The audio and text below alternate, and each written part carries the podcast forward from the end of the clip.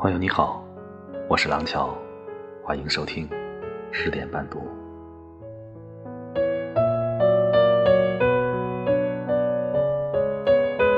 今天为大家推荐一首毕淑敏的文章，《我四十岁以后才明白的事情》。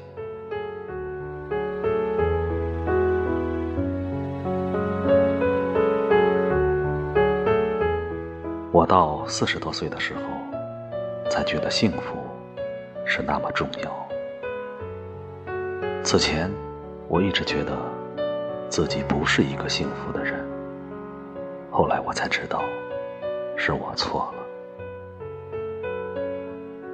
幸福不是那么惊天动地的，不是那么大张旗鼓的，不是像我们想象的需要很多金钱。需要那种万丈光芒的时刻。只要我们每一个人努力去争取、去奋斗，我们就会享有自己的幸福。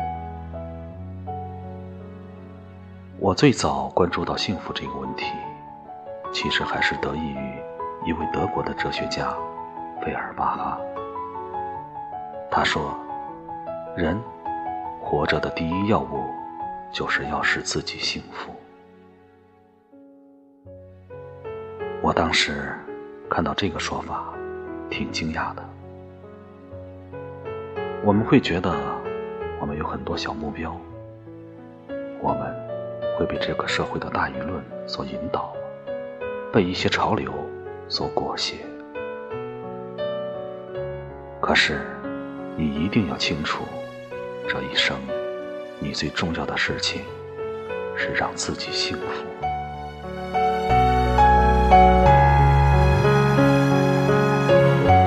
我到四十岁时才明白这些事情，源于那时我看到的一个小故事：西方某个国家在进行的一个调查研究，题目是“谁是世界上最幸福的人”。因为在报纸上发出了征集答案的征文，成千上万的信函就飞到了报社。报社组织了一个评选委员会，想看看民众中对于幸福，对于谁是最幸福的人有怎样的答案。最后，按照得票的多少来评选。第一名。是给自己的孩子洗完澡后怀抱婴儿的妈妈。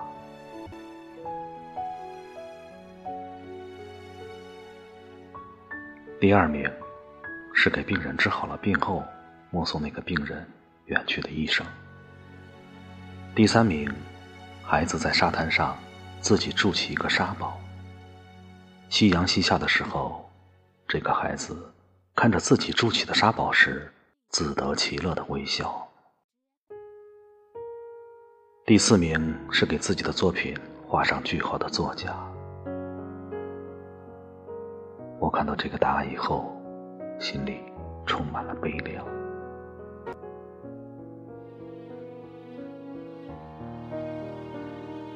在某种程度上，这四种幸福，在那个时候的我身上，其实都已经经历过。我有孩子，给他洗过澡。有抱过他的时候，我原来是医生，也有治好病人、目送病人出院的时候。我可能没有在海滩上筑起过沙堡，但是在我们家附近工厂的沙堆里挖过坑，然后看着旁边的人不小心掉进去。那时候我已经开始写作，所以。也给自己的作品画上过句号。我之所以难过，是因为我集这些幸福于一身，可是我未曾感受到幸福。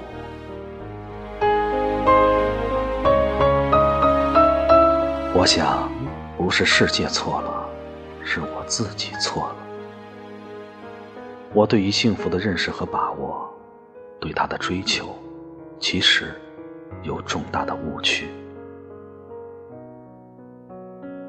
就在这种情况下，我写了一篇散文，叫《提醒幸福》，后来收入全国统编教材二年级语文里面。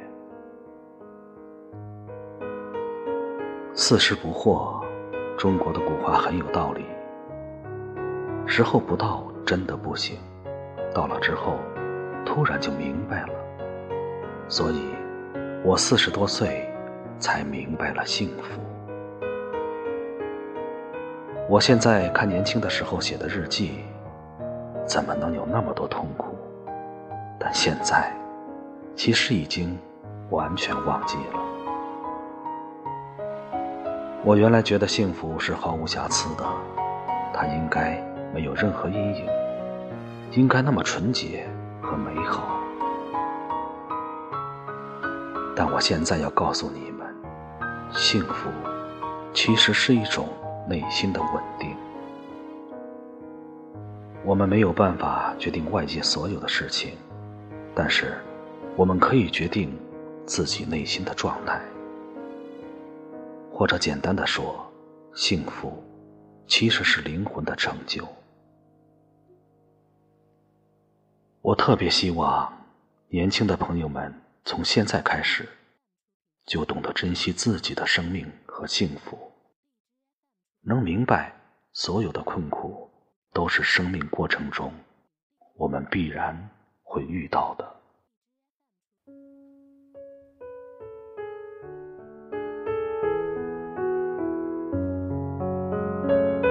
二十多岁就能明白幸福该多好，他们会减少我们很多苦闷。当然，无论什么时候认识到幸福。对我们如此重要都不晚，只要生命存在，我们就依然可以学习，可以成长。在我明白了幸福之后，最重要的一个改变是，我觉得人生可以把握了。在此之前，我能把握的部分很少，因为心灵内部的那种无助感。那种随波逐流，那种对前程的不确定感，所以常常有一种深层的不安存在着。我现在越来越安宁了。我知道世上有一些事情我无能为力，这些我们都不要去费力气了。但是有一部分是可以改变的。我们怎么看待自己？怎么看待世界？我们把能改变的那部分尽我所能，按照我们的意志去加以改变。把这些事情做好后，我心里面的稳定感就极大的增强了。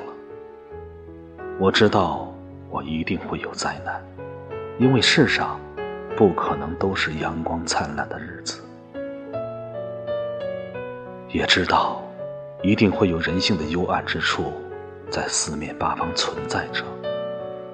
而当我把它们看得更清楚之后，我反倒对这个世界多了一份理解。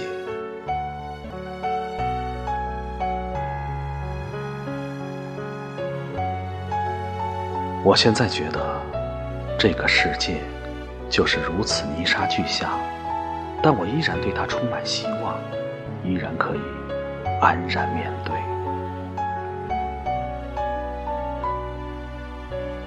我学习心理治疗的时候，是接受人本主义的流派。我特别喜欢马斯洛说过的一句话：“做人是一件有希望的好事情。”我觉得人本主义流派有两大重要的出发点。一个是人性本善，另一个是人是可以改变的。我特别的喜欢这两个基本出发点。第一个和我们儒家的“人之初，性本善”观点天然吻合。关于第二个，其实任何时候我们都不要把这个世界和自己看得太悲观。我们应该对别人和自己都充满希望。我喜欢这样的一个流派。我当心理医生的时候，听过许多苦难、挫折、沮丧、悲哀，甚至仇恨的诉说。这让我感动于人世中相依为命的信任感，和生命处于困境仍寻求解脱之法的韧性。这会让我有一种很坚定的信念。即使我在这种危机的时刻，要和他们在一起，要尽我的力量，以我的内心的温暖，去帮助他们。